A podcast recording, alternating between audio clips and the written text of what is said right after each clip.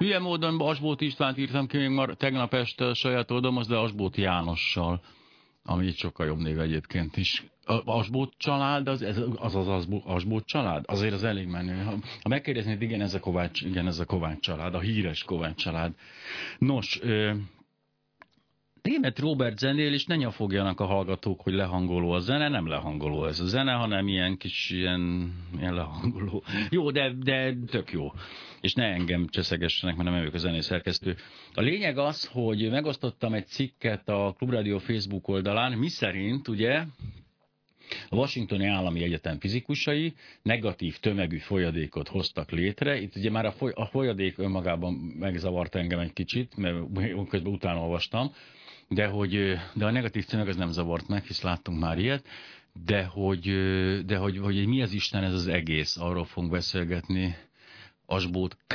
Jánossal. Bocsánat, most látom itt, a, a, a, aki a, a tudományos főmunkatársa, aminek, a, minek vagy a tudományos főmunkatársa? Az NTL Wigner Fizikai Kutatóközpont Fizikai és Optikai Kutatóintézetének. Tök jó. Aki megjegyezte és a műsor végén vissza tudja mondani, a között egy éves ingyenes rádióhallgatást sorsolunk ki.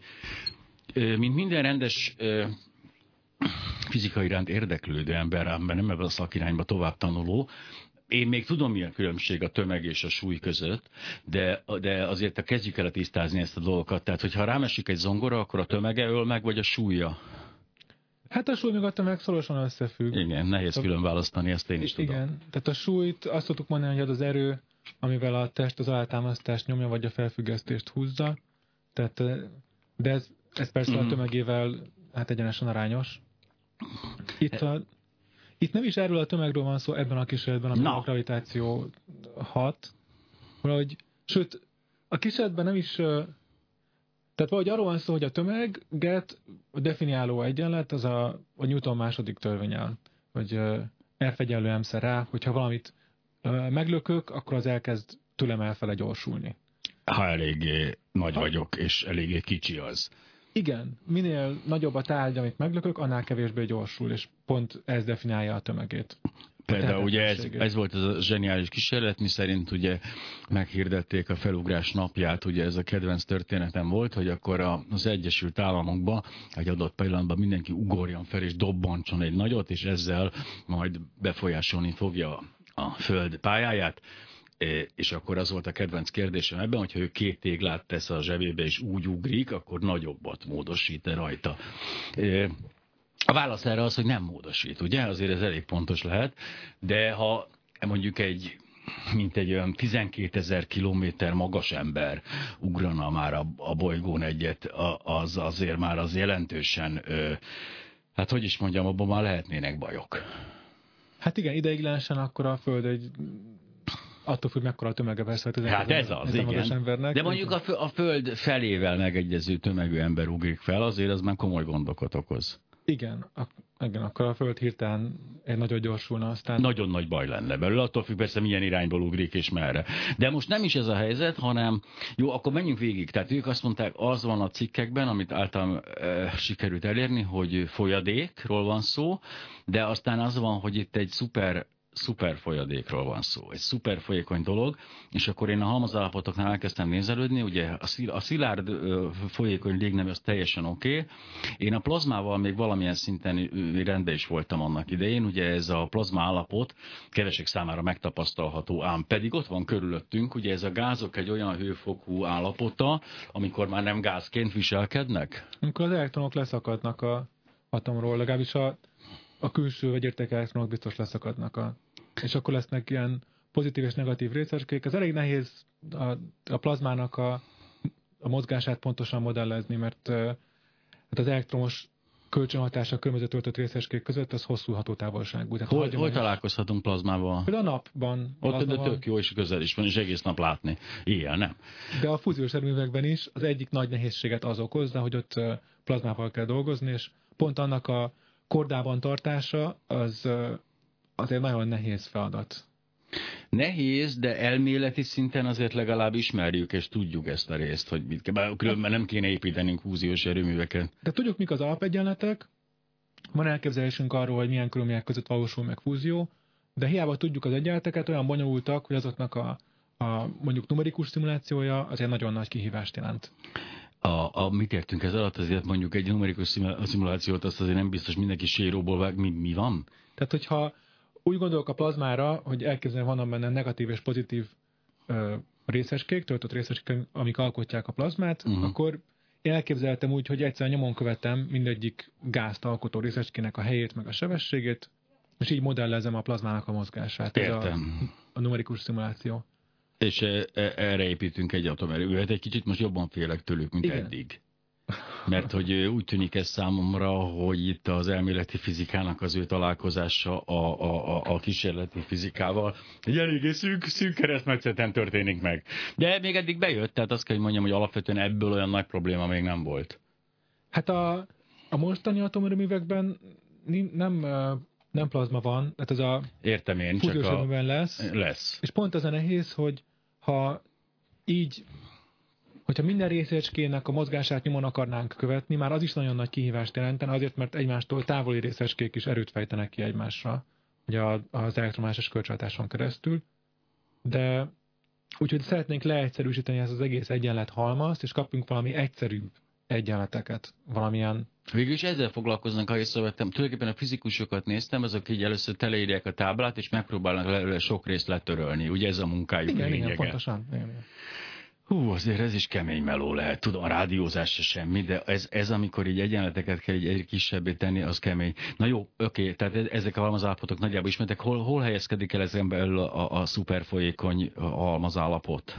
Most ez a, ebben a kísérletben ilyen Bose-Einstein kondenzátumot hoztak létre, amire lehet azt mondani, hogy szuperfolyékony, és ez, ez valamilyen jól definiált értelemben igaz is, de ez nem, ez elég más, mint a szokásos szuperfolyadékok. Tehát Na, ba, ba, ba, ba, ba, álljunk meg.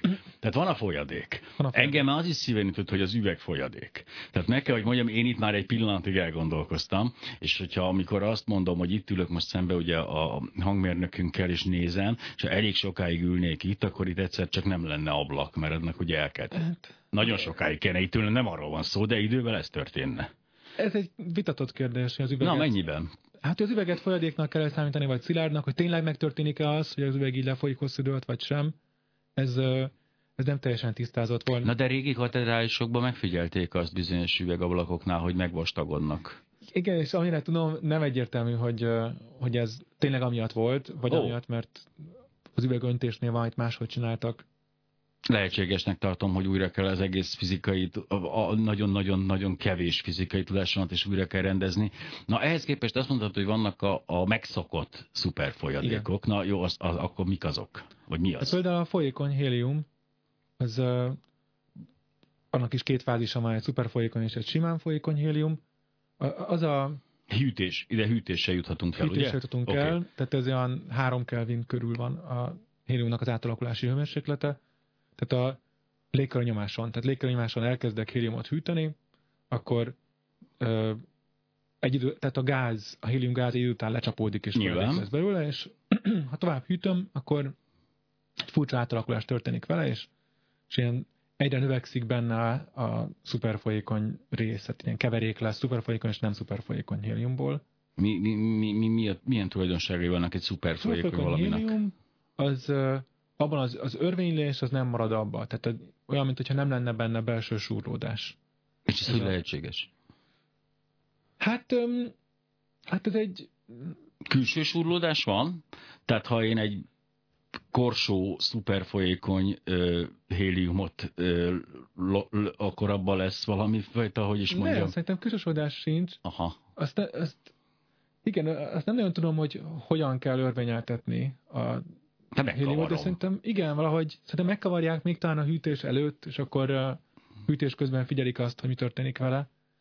Ezt Ez, hol, ez ugye három Kelvinnél lesz folyékony, ugye? Körülbelül igen. Igen, és ez hol, hol, hol kezdődik ez a nem vegyes? sokkal lejjebb, tehát valahogy Hát ott már, hát ott már sokkal lejjebb nincsen, igen. Nem, sokkal lejjebb nincs. De például ahhoz, hogy ebben a kísérletben, amit csináltak, az sokkal lejjebb van, nem tud, persze negatív Kelvin nem tud lenni, de az abszolút Hát ez az. nullához, minél inkább közelebb megyünk, annál nehezebb dolgunk van. És itt, itt olyan, nem néztem utána, de ilyen millikelvin, de mikrokelvin hőmérséklet. Tehát abszolút nullához egy Ö, milliómot Kelvin. Elméletileg és ez már megint alátámasztja ezt, hogy mennyire kevésbé vagyok jártas a fizikában. Egy idővel, ha sikerül tovább hűtenünk ezt a szerencsétlen héliumot, annak meg kell szilárdulnia, nem?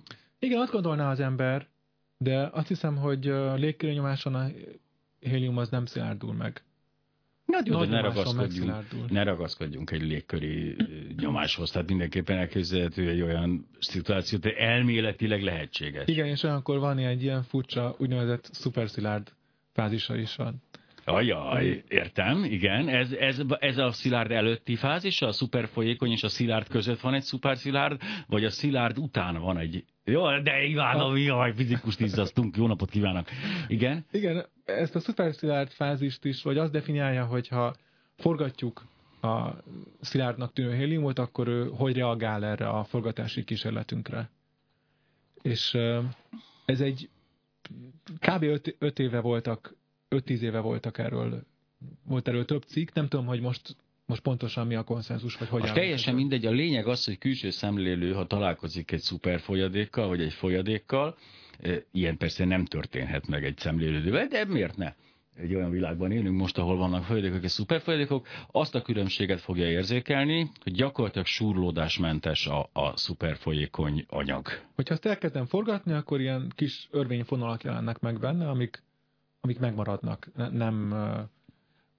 De a normális fadigban az örvény egy idő után itt Egyértelmű, de hogyha még, még egyszerűbbre akarjuk mondani, és ha tehát kijöntök egy pohár szuper folyadékot, akkor a, a, az a nagy kérdés, hogy akkor az örökre folyik-e, egy olyan felületen, ahol persze nem szívja magába a felület, vagy pedig, e, mármint természetesen most arról van szó, hogy vízszintes terepen, stb. Tehát, hogyha akár nulla súrlódással egy csatornába folyik a szuperfolyadék, akkor az mi lesz a sorsa? Akkor az úgy tehát a surlódás nem lassítja. A gravitáció nyilván lassítja, attól függetlenül, hogy igen, bár itt is vannak olyan furcsa effektusok, bárcsak jobban felkészültem volna. No, da, da, da, da, da, da. Mindenesetre a szuperfolyék az... Vagy még és visszamegy az ember az intézetbe, és ott azért a, a, a vérnősző fizikusok fogadják, és na jó, igen. Szóval valahogy felmászik a pohárnak a falára. Na, és, Ennek sem értelme nincsen, a gravitáció hat rá attól még, hogy igen, nincs. Igen, igen, a gravitáció hatná, hogy ne, nincsen negatív tömege. De hát bizonyám.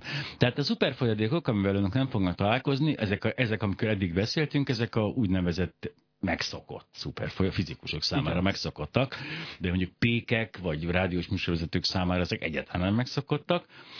Ebben a kísérletben viszont nem egy ilyen megszokott dolgot használtak, hanem mit... mit, mit, mit... Bose-Einstein kondenzátumot. Á, jó, de jó, de nem ezt nem Einsteinből kondenzálják, tehát ez valami más jelent. Rubidiumból. Itt a kísérletben no. rubidiumból, de más ilyen ö, más atomokból is lehet csinálni, főleg a periódusos rendszer első oszlopában lévő atomokból könnyű, mm. mert azoknak csak egy vegyérték elektronjuk van. És uh, itt a a sejthető, hogy miért választották pont a rubidiumon? Egyrészt ezért, mert annak csak egy vegyérték elektronja van, másrészt a rubidium a legelterjedtebb választás ilyen Bose-Einstein kondenzációs kísérleteknél, mert ott a gáznak a hűtése az a lézerrel történik, és ez fontos, hogy a lézer megfelelő hullámhosszú legyen, és a rubidium az pont azt tudja, hogy az ahhoz szükséges lézer az a az olyan hullámhosszú, ami kereskedelmi forgalom, forgalomban is Tehát gyakorlatilag anyagi megfontolások alapján használják rubidiumot, mert Igen. olcsó. Piacon a rubidiumot akar venni az ember, akkor... Hát azt nem tudom, a rubidium mennyire olcsó. Ezt sejtem egyébként. De a hűtési technika igen, igen, igen. olcsó. Tehát mondjuk egy lézer nem 30 ezer, hanem 3 ezer dollár, és akkor ez uh-huh, már uh-huh. Nyilván ezzel kísérleteznek, persze. Ezért voltak a kőfaragók is követ faragtak, nem márványt. Az már nagyon nagy gáz volt, amikor oda. Igen, de a, a, tehát ez, ez egy gáz. Ez egy gáz? Ez egy létező gáz, vagy ez megint csak egy külön speciálisan előállított gáz? Tehát ez így a természetben ritkán szívunk rubidiumot. A természetben ritkán szívunk rubidiumot, a rubidium szobahőmérsékleten szilárd. Ahhoz, hogy, ahhoz, hogy gáz legyen, ahhoz el kell párologtatni. Hát ez egy fém. Ahhoz, hogy gáz legyen, ahhoz el kell párologtatni, tehát beteszik egy kájhába, felfűtik uh-huh. talán kb. 1000 fokra, és akkor a kájha falán van egy kis luk, abból kispriccel a forró rubidium gáz. Eddig jó. És ezt szembevilágítják lézerrel, mágneses teret tesznek köré, és ezekkel a, az ilyen lézeres hűtéses technikákkal, ami önmagában kicsit érdekes, hogy lézerrel nem... Na ezt akartam mondani, hogy a lézer az, az, az nem energiát visz bele ebbe a dologba, és ezáltal a hőmérsékleten nő. De nem. Nem, ebbe a konkrét rendszerben nem. Pont azért, mert csak egy vegyérték elektronja van, ezért elég könnyű kiszámolni azt, hogy az egy vegyérték elektron mi minden, mi mindent tud csinálni. És hogyha elnyer egy lézer fotont, akkor felgerjesztődik, és amikor visszaesik, akkor kibocsát egy másik ö, fotont, és hogyha ez a folyamat ez úgy történik, hogy a kibocsátott foton energiája az nagyobb, mint az elnyelt fotoné, akkor nettó energiát adott le. Fölvett valamint a lézerből, azaz hűl, vagyis a mozgása ilyenkor lassul. Tehát egészen konkrétan a egy példával érzékeltetném a hallgatók számára, egy, a körhintán egyetlen gyerek ül, és azt a gyereket pofozzuk. Ugye, hogyha megfelelő irányból pofozzuk, akkor ő gyorsulni fog a körhintával, de hogyha a másik oldalról pofozzuk, akkor pedig megáll. A példa persze nem jó, de érzékletes. Példa érzékletes, de nagyjából ez van ne hajtsák végre ezt a kísérletet. Hogyha Semmiképpen lehet. soha ne üssék meg a gyereket. Most Győzike is azt nyilatkozta, hogy persze, hogy veri a gyerekét, mert otthon lehet. Nem lehet otthon verni a gyereket. Emberek törvény van rá, de mondjuk Győzikének sem lehet verni, bár ő a törvények betartásával azért, hogy is mondjam, óvatosan bánik. De most nem, semmiképpen nem fogunk Győzikéről a Rubidium kapcsán beszélni, bár most szerintem, hogy felhívtuk a figyelmét, lesz akar otthonra Rubidiumot. A Rubidium egy fém, ami viszont egy létező természetben megtalálható film. Nagyon reaktív film, igen, természetben megtalálható, de ha például a vízbe dobom, akkor nagyon intenzív reakció zajlik. Tehát Mintha láttam ott... volna ilyet fizika órán történik, ilyen, hogy pici darabra ráöntenek vizet, és akkor elkezd szaladgálni, és, és füsttől, és sistereg. És Igen, most ezt nem tudom, hogy már sajnos nem emlékszem, hogy az rubidium, vagy litium volt, vagy más. Valami volt. De az első oszlopban lévő azok ezek, mind. Ezek közül ez be... Na oké, megvan a gázunk, és ez a gáz elkezd hűlni. Ugye az technikailag most már azért azt kell mondjuk, hogy ez, ez viszonylag könnyen megoldható, hogy ilyen három Kelvin, ugye az a héliumnál volt, de mondjuk nagyjából ez alá kell mennünk. Óvatosan kell haladni, mert hogyha a gázt elkezdem hűteni, akkor ő persze lecsapódik, és akkor folyadék lesz belőle, aztán szilárd. Így van. Itt meg ezt el kell kerülni a kísérletben. Ez a a Bose indiai fizikus küldte el a számolásait Einsteinnek még a 20-as években arról, hogy mi történne egy gázzal, hogyha nagyon hirtelen lehűtenénk, hogy nem lenne ideje megszilárdulni, olyan alacsony hőmérsékletre, hogy az egyes atomoknak a hullámfüggvényei azok már kiterjednek és átlapolnak egymással. És ez Einsteinnek nagyon tetszett, együtt publikálták, és egy szép tankönyvi számolás lett, ami a, a valóságban nem fordul elő soha, bár pont a szuperfolyékony héliumnak a leírásánál ezt bizonyos mértékig lehet használni, de az nem ennek a tankönyv Az, bocsánat, ide idehozok egy másik példát, az nem, nincs ez valami köze annak ez a, a, a mínusz 10 fokra lehűlő víz a palackban, amit ha megütünk, akkor megszilárdul. De, valami... nagyon sok köze hozzá, igen. Á, de jó, Istenem, de jó, de jó, de jó. Annyira féltem, hogy csapdába sétálok. Tehát az egy ilyen hasonló Igen, effektus. hasonló effektus. A, le, a mínusz 10 fokra lehűtött víz, az úgy mondjuk, hogy túlhűtött, hogy, hogyha hirtelen ráütök, akkor elkezd átkristályosodni. Uh-huh. És itt is ezeket a gázokat, ezeket extrém módon túlhűteni kell. Tehát 1000 fokon ő gáz, mit tudom én, hány fokon, talán 200-300 fokon megszilárdulna, és ehhez képest őt le kell hűteni ilyen mikrokelvin hőmérsékletre, az abszolút nullához nagyon-nagyon közel. Csak de... azért nagyon-nagyon közel, mert nem tudjuk lehűteni az abszolút nullára. Egyébként az lenne a megoldás. Hát igen, igen, nagyon harcolni kell minden egyes uh-huh. hűtési fokozatért, és ezt olyan gyorsan kell megcsinálni, hogy ne álljon össze a gáz kis folyadék cseppecskékké, ne csapódjon ki. Tehát ezt ilyen másodpercnél rövidebb idő alatt kell lehűteni ilyen uh, idegre. Ez kemény feladatnak tűnik. És ez, ezt a 90-es évek első felében dolgozták ki ezeket a technikákat, építve a 80-as években végzett kutatásokra, ezért Nobel-díj is járt, tehát ezért a lézeres hűtésnek a kidolgozásáért, és ez nem is működik minden anyagra, csak bizonyos anyagból készült gázokra. Kell ez a bizonyos vegyérték. Ez igen, egy... igen. És akkor... Bár itt... elméletre nyitva áll lehetőség, hogy külön technikákat dolgozzunk ki a különböző izékre, csak valószínűleg két, három, négy, öt, hat szabad vegyérték esetében ezek eléggé durván megnövelnék a, a problémákat, meg a kiszámítandó történeteket, de ez nem is lényeges most. Azért húzom egy picit az időt, mert megjelent a hírolvasó kolléga. Úgy elröpült ez Asbót Jánossal ez az első fél óra, hogy minden pérce élmény volt számomra, de rá fogunk kanyarodni végre arra, hogy mit, mit sikerült kihozni ebből a Rubidiumból. Ennek, addig ne kezdjenek bele a kísérletben, mert nem ismerik a második felét, barami fontos.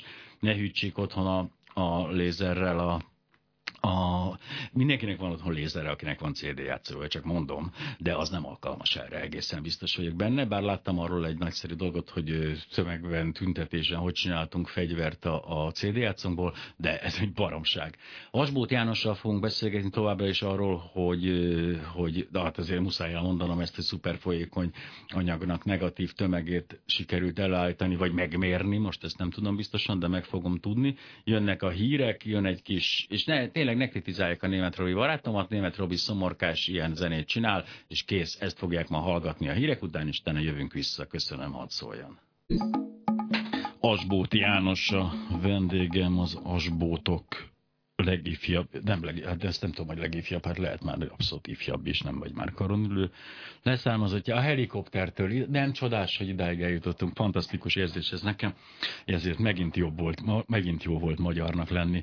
Na de, ott tartunk most, hogy Bose-Einstein kondenzátum létrejön, abszolút nulla fok közelébe. Ugye Kelvinbe beszélünk, de elnézést kérünk a Celsius függőktől, és még van még egy csomó más is, úgyhogy még Fahrenheit is van, úgyhogy majd be, dobjuk be, hogy teljesen megzavarjuk az embereket. Azért beszélünk Kelvinről, gondolom, mert ott ugye a nulla az a abszolút zéró, és ott egyszerűbb értelmezni ezeket a hőmérsékleteket, amiről beszélünk, mert a mínusz 200 azok az megzavarnak az embereket. Na de, ugye az van, hogy ezek nagyon le vannak hűtve ezek az atomok, és és a cikkből idéznék, a, a kedvenc mondatomat idézem először, a szuperhideg atomokat lézerrel kezdték lögdösni a tudósok, ez nagyon tetszik, de ami lényegesebb, hogy azt mondják, hogy annyira el vannak hogy alig mozognak, és egész atomcsoportok úgy viselkednek, mintha egyetlen atomból állnának. Ez így... Ö, ö, Mm, hát valamilyen ö, értelemben, igen. Valamilyen értelemben. Na ezt szeretem az elméleti fizikában.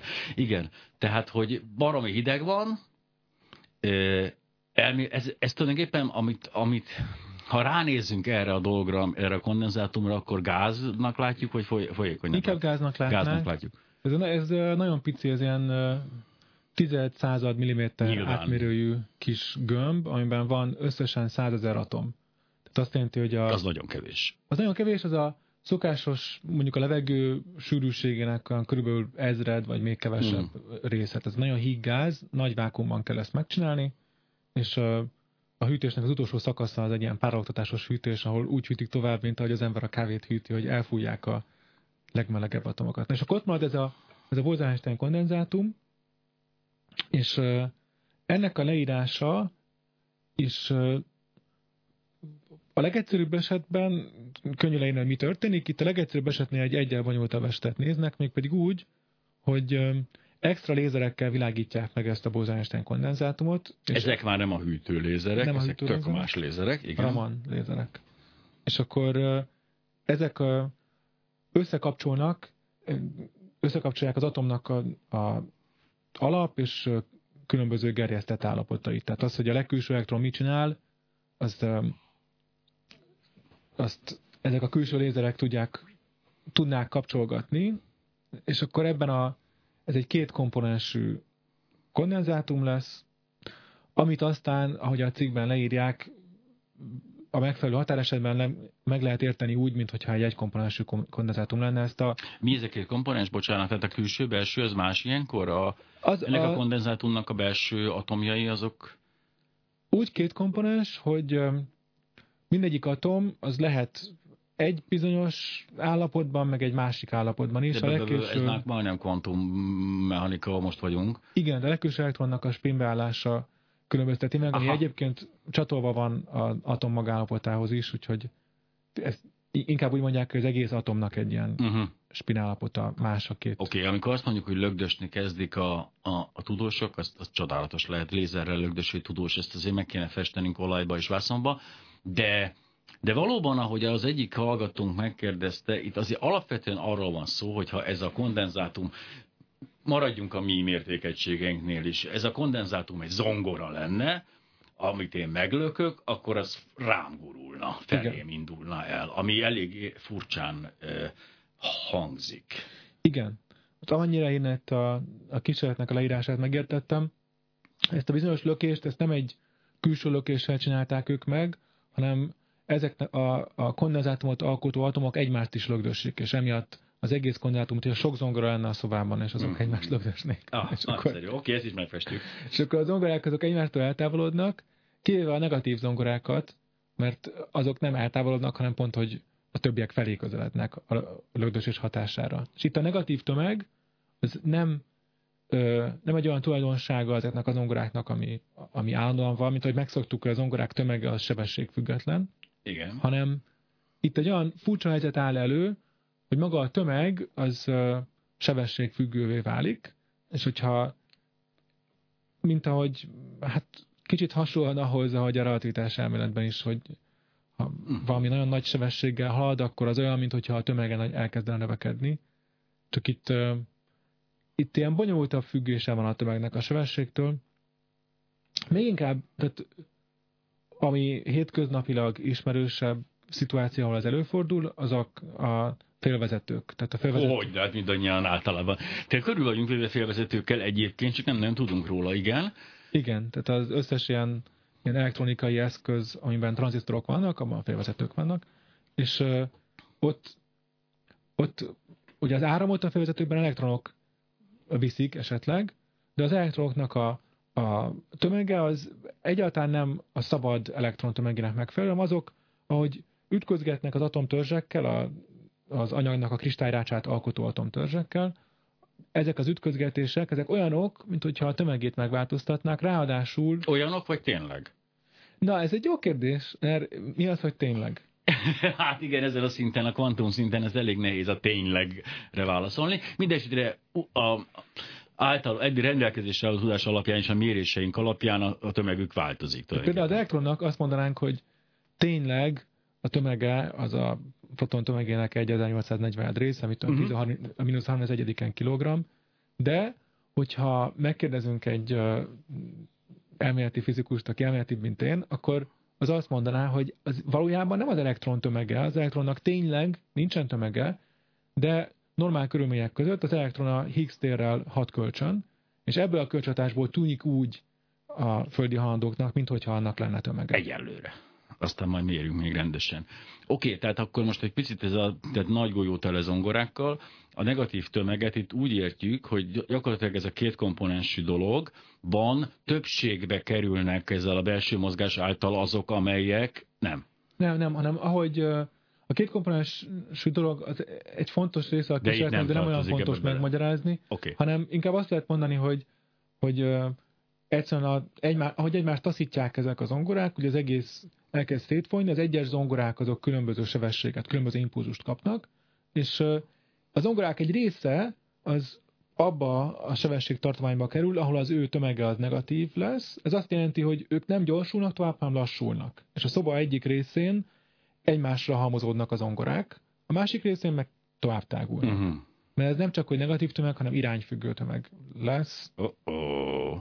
És a kísérletben is ez volt a jel, tehát, tehát lefényképezték ezt a táguló gázt, és azt látták, hogy a gázt alkotó atomok, azok, azok az egyik oldalon azok jól egymásra puposodnak, uh-huh. a mhm. másik oldalon pedig szépen kitágulnak. Ennek a gyakorlati hasznáról most egyre elsősorban nem foglak kérdezni, de hogy említetted, hogy ez, ez gyakorlatilag egy olyan eredmény, ami, ami nagyon jól kommunikálható, nagyon szórakoztató dolog, mindenki imádja azt hallani, egy negatív tömeg és egy szuper folyékony anyag, ám ennek az előzményei talán fontosabb lépések voltak, és ez, ez a mostani lépés, ez tényleg csak egy, ez egy, természetesen nem arról van szó, hogy egy bluff, vagy valami, ez egy nagyon jó klassz eredmény, de ezért nem lesz Nobel-díj. Nem, tehát a, az egyik fontos előzmény az pont ez a két komponensű gáz, a két komponens között különleges módon létrehozott kölcsönhatás volt, ezt úgy hívják, hogy spinpálya csatolás, amit ultraideg gázban megvalósítani, ez egy érdekes lépés volt, amit 2010-es éveknek az elején ö, hát ez egy fontosabb áttörés volt, amit ö, a Nature-ben publikáltak le a nem ennek a cikknek a szerzői, ők használják ezt a technikát, uh-huh. ahogy általában a tudományban 呃 különböző laboratóriumok megpróbálják a legfrissebb eredményeket valamilyen kreatív módon kombinálgatni, és érdeklődni, hogy mi jön ki. És Na, ők... na hát ez, ez, ez a lényege, ez lenne a lényege a tudománynak. Annak a hallgatónak válaszom, igen, tudjuk, hogy a fúziós reaktorok még nem működnek jelenleg kint a, a nagy alföldön természetesen, de hát ebbe az irányba haladunk, és ilyen egy kicsit, tehát még várnék velük magam is. A másik, amit akarok mondani, hogy mi lehet a, a tovább lépés ebből a dologból, tehát mi, milyen ebbe az irányba merre lehet tovább menni? Ez egy aranyos kísérlet volt, és a szerzők azt, azt írják, hogy például van egy elég nagy rejtély, most a fizika egyik legnagyobb rejtélye pillanatnyilag az az, hogy, hogy nem tudjuk, hogy a világegyetemnek a túlnyomó része miből van.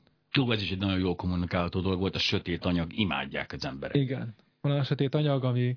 Ami, ami nem anyag és nem sötét, de oké. Okay. Igen, de gravitációs hatást fejt ki legalább, és van a sötét energia, amiből körülbelül háromszor annyi van, mint a sötét, anyagból, és az pedig antigravitációs hatást fejt ki, úgyhogy az, hogy az, hogy negatív tömeg itt egy teljesen új kontextusba kerül, és a kísérletből, hát ők azt javasolják, hogy lehet, hogyha valaki majd asztrofizikai szimulációkat szeretne futtatni, de nem egy számítógépen, hanem egy modellrendszeren a laborban, például egy ilyen Bose-Einstein kondenzátumon, akkor akkor érdekes lehet az, hogy ezt egy úgymond negatív tömegű tartományba is lehet kelteni ezt a kondenzátumot.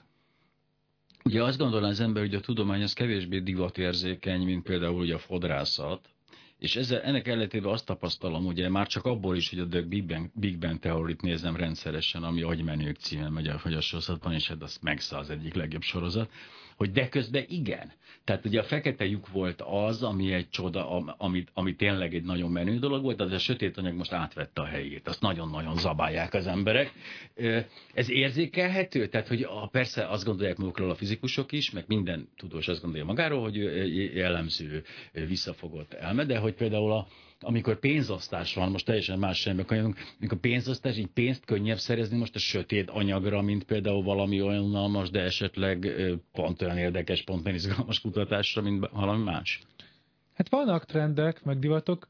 Most ez a sötét anyag, sötét energia, ezek ez szerintem több, mint trend. Tehát ez egy valódi kérdőjel most, amit... Há, hogyne, a feketejük is az volt, természetesen. És még mindig a feketőkkel kapcsolatban is egy csomó megválaszolatlan kérdés van. Szóval ezek érdekes Érdekes kérdések, földi körülmények között ezek nehezen kutathatóak, tehát... Hát a helyszínen meg veszélyes. tehát azért lássuk be, a fekete kutatás még nem jutott el arra a szintre, hogy megnézzünk egyet. Igen, de például már arra a szintre eljutott, hogy, hogy egy csomó fekete lyukat nagy bizonyossággal mondanak a csillagászak, asztrofizikusok, hogy itt meg ott, meg amott fekete Sőt, hát most például... olvastam, hogy lefényképeznek egy fekete lyukat, ami önmagában elég furcsa dolog, hisz a fekete lyuk lényege a lefényképezhetetlenség lenne, de de legalább oda, mondjuk tényleg arra emlékszem, hogy középiskolás koromból a fekete lyuk az, a, az elméleti szinten létező valami volt. Tehát kell lenni ott valaminek. Most a sötét anyag tart itt nagyjából, hogy azt mondjuk, hogy a számítások alapján lennie kell ott valaminek Igen. nagyjából. Ha csak 10 percünk marad, de akkor legalább beszéljünk arra, hogy te mivel foglalkozol, amikor így nem a klubrádióban évszerűsített mások eredményeit. Hát, én a kvantumoptikai és kvantuminformatikai osztályon vagyok ott a Wigner Fizikai Kutatóközpontban, és hát ilyen topológikus szigetelőket oh, kutatok, illetve ahhoz, ahhoz Topológikus kapcsolódó... szigetelők? Igen. Oké, okay. a topológia, kezdjük az elején. Topológia.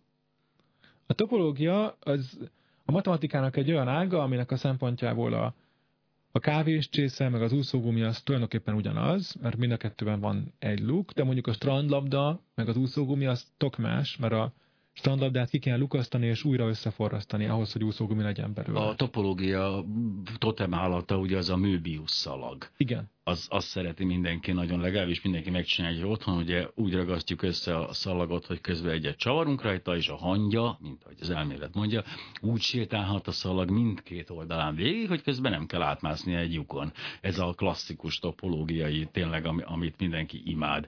E, de, de itt mi köze van ennek a szigeteléshez? Igen, a szigetelő itt azt jelenti, hogy elektromosan szigetelő, tehát olyan anyag, ami nem vezeti az áramot, és első blikre nincs semmi köze egymáshoz a kettőnek. Igen. Igen. És a hát a 80-as évek elején volt egy nagyon érdekes felfedezés ez a kvantum hal effektus, amiért több Nobel-díjat is adtak. Ott mégis az derült ki, hogy, hogy vannak az anyagnak olyan halmazállapotai, tágabb értelme vett halmazállapotai, amiknek a megértéséhez muszáj segítségül hívni ilyen topológiai fogalmakat, és egy nagyon szép elmélet alakult ki lépésről lépésre, aminek a 2000-es évek második felében voltak ilyen nagy csúcseredményei, és azóta is ezt, ez most egy egyik központi kérdése a fizikának, hogy az anyagnak a halmazállapotait azt ezen a topológiának a nyelvén is meg lehet fogni. Tehát vannak olyan halmazállapotok, amiket nem lehet megfogni a hagyományos nyelven, ami a szimmetriának a nyelve, hanem ehelyett a topológiát kell segítségül hívni. Hú, ö, a, erről majd még egyszer hosszabban beszélgetünk, mert én most nagyon-nagyon elveszettnek érzem magam, de mindesetre abba abban meg tudsz esetleg erősíteni, bár ennek nincs túl szorosan köze ez, hogy az én életemben már még lehet, hogy lesz kvantum számítógép. Úgy szeretném, hogy legalább lássak egyet. Úgy örülök, hogy te hoztad ezt szóba, és nem én, mert hogy pont a topolikus szigetelők részben azért érdekesek, mert egy ígéretes utat mutatnak a kvantum számítógép felé. Hát kvantum számítógép ilyen az, de mostanában sokan azt mondják, hogy 10-20 év, és ezt 10-20 évvel ezelőtt is ezt mondták. Igen, ez olyan a marsutazás kicsit nekem. Igen.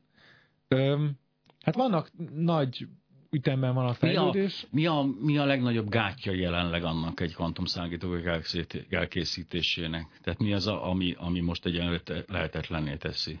Hát az a nehézség, hogy hogy, hogy lehet felskálázni a jelenlegi ötleteket arról, hogy van 7-8 bit, arra, hogy van több száz, több ezer bit, ami szükséges lenne ahhoz, hogy valamilyen hasznos számítást tudjunk végezni. Most a, a különböző vezető amerikai csoportok, például a Google-nak a csoportja, a John Martiniszék, vagy az IBM-nek a csoportja, ott vannak kvantum számítógépek, amik 5-9 kvantumbiten dolgoznak, de az a, az a számítási módszer, amit ők implementálni akarnak, ami pont topológián uh-huh. alapul, ott hát olyan egy-két ezer bit kell ahhoz, hogy egy kvantumbitet kódoljon. Tehát még attól még elég messze vagyunk. De ez, ez olyan dolog, mint a, a, a gödörásás? Tehát itt arra van szó, hogy most ásni, ásni, ásni, és akkor egyszer lesz egy gödör, vagy itt valami áttörés kell? Tehát ez egyszerűen a felskálázás az nem automatikus folyamat, hogyha ez 8, akkor úgy lehet belőle 16, abból úgy lehet 32, tehát ez nem egy ilyen automatikus folyamat akkor egyenlőre. Hát őszintén szóval ezt nem teljesen látom, tehát pár évvel ezelőtt ott tartottunk, hogy kellett még nagy, nagy áttörés, nagy ötlet, mondjuk a 2000-es évek első felében. Most azt hiszem, hogy azok az ötleteink, amik most vannak, azok, azok elég jók. Igazából nem tudom, hogy mi a, mi a technikai uh-huh. akadály, mi a szűk keresztmetszet a tovább lépéshez. De a stratégiai cél, amit például a Google kitűzött maga számára, az az, hogy 50 kvantumbiten valósítsanak meg tényleges kvantum számítógépet, szemben a D-Wave-nek a kvantum számítógépével, ami kereskedelmi forgalomban is kapható. Úgynevezett kvantum számítógép, ők már felskálázták 1000 bitre is, de ott nem világos, hogy mennyiben valósul meg valódi kvantum számítás. Tehát Hibrid, ezek a bitek ezek... Hibridről beszélünk? Tehát, hát talán lehet mondani hibridnek. Bizonyos célfeladatokra ez uh-huh. versenyképes a mai számítógépekkel, mint hogy a hagyományos számítógépekkel, uh-huh. és ezek létező, létező gépek, amik kb. millió dollárért kaphatóak kereskedelmi forgalomban. Google is vett ilyet is. Tehát nincs gond, tehát ez megvehető nekem is, hogyha rendelek egyet, nem azonnal szállítják, de gondolom egy millió dollár környékén lehozzák nekem, és majdnem annyit tud már, mint egy számítógép. Majdnem annyit tud, igen. Viszont elmondhatom, hogy ugye nekem van az első. Abból a szempontból örülök, hogy beszélgetünk, hogy hogyha ebben a műfajban vagy és ebben dolgozol, nem kérdezem meg, hogy miért nem a Google-nél dolgozol, ha ezt csinálod, de ezt, erre ne is válaszolj kérlek. Nagyon büszke vagyok rá, mert fontosnak érzed, hogy, a, hogy itt legyél. És ez abból a szempontból, hogy lehet, hogy pár éven belül te leszel a leghíresebb magyar ember a földgolyón, hisz tulajdonképpen, de nem, hát nem kevésen múlik, hát érted, bárhol az ötlet bárhol jöhet, tehát jó, mert én nem leszek már a leghíresebb magyar ember, mert ugye a rádiós piac az ebben ebből a szempontból nem működik, de a kvantum topológiai szigetelők a világa az, az még abszolút nyitott könyv. Ha valaki részletesen szeretne tudni erről bármit is, az, az hol, hol keressen erről? Olvas, mit olvasson el, ha nyomtatott könyvekről beszélünk? Hogyha hát, egy picit többet akar érteni nálam. Uh-huh. Vannak ilyen ismerterjesztő cikkek, ami, hogyha valaki tud angolul... Az nem árt ebben a műfajban. Igen. És hát az a gondolkodom, Mika, ö, biztos vannak jó ismerterjesztő könyvek is a kvantum számítógépekről, én, én azt nem annyira ismerem azt a részét uh-huh. a mhm. piacnak. Ilyen, hogyha valaki a fizikához ért, akkor tudok javasolni könyveket, de ezt gondolom a hallgatóknak az elnyésző része. Igen.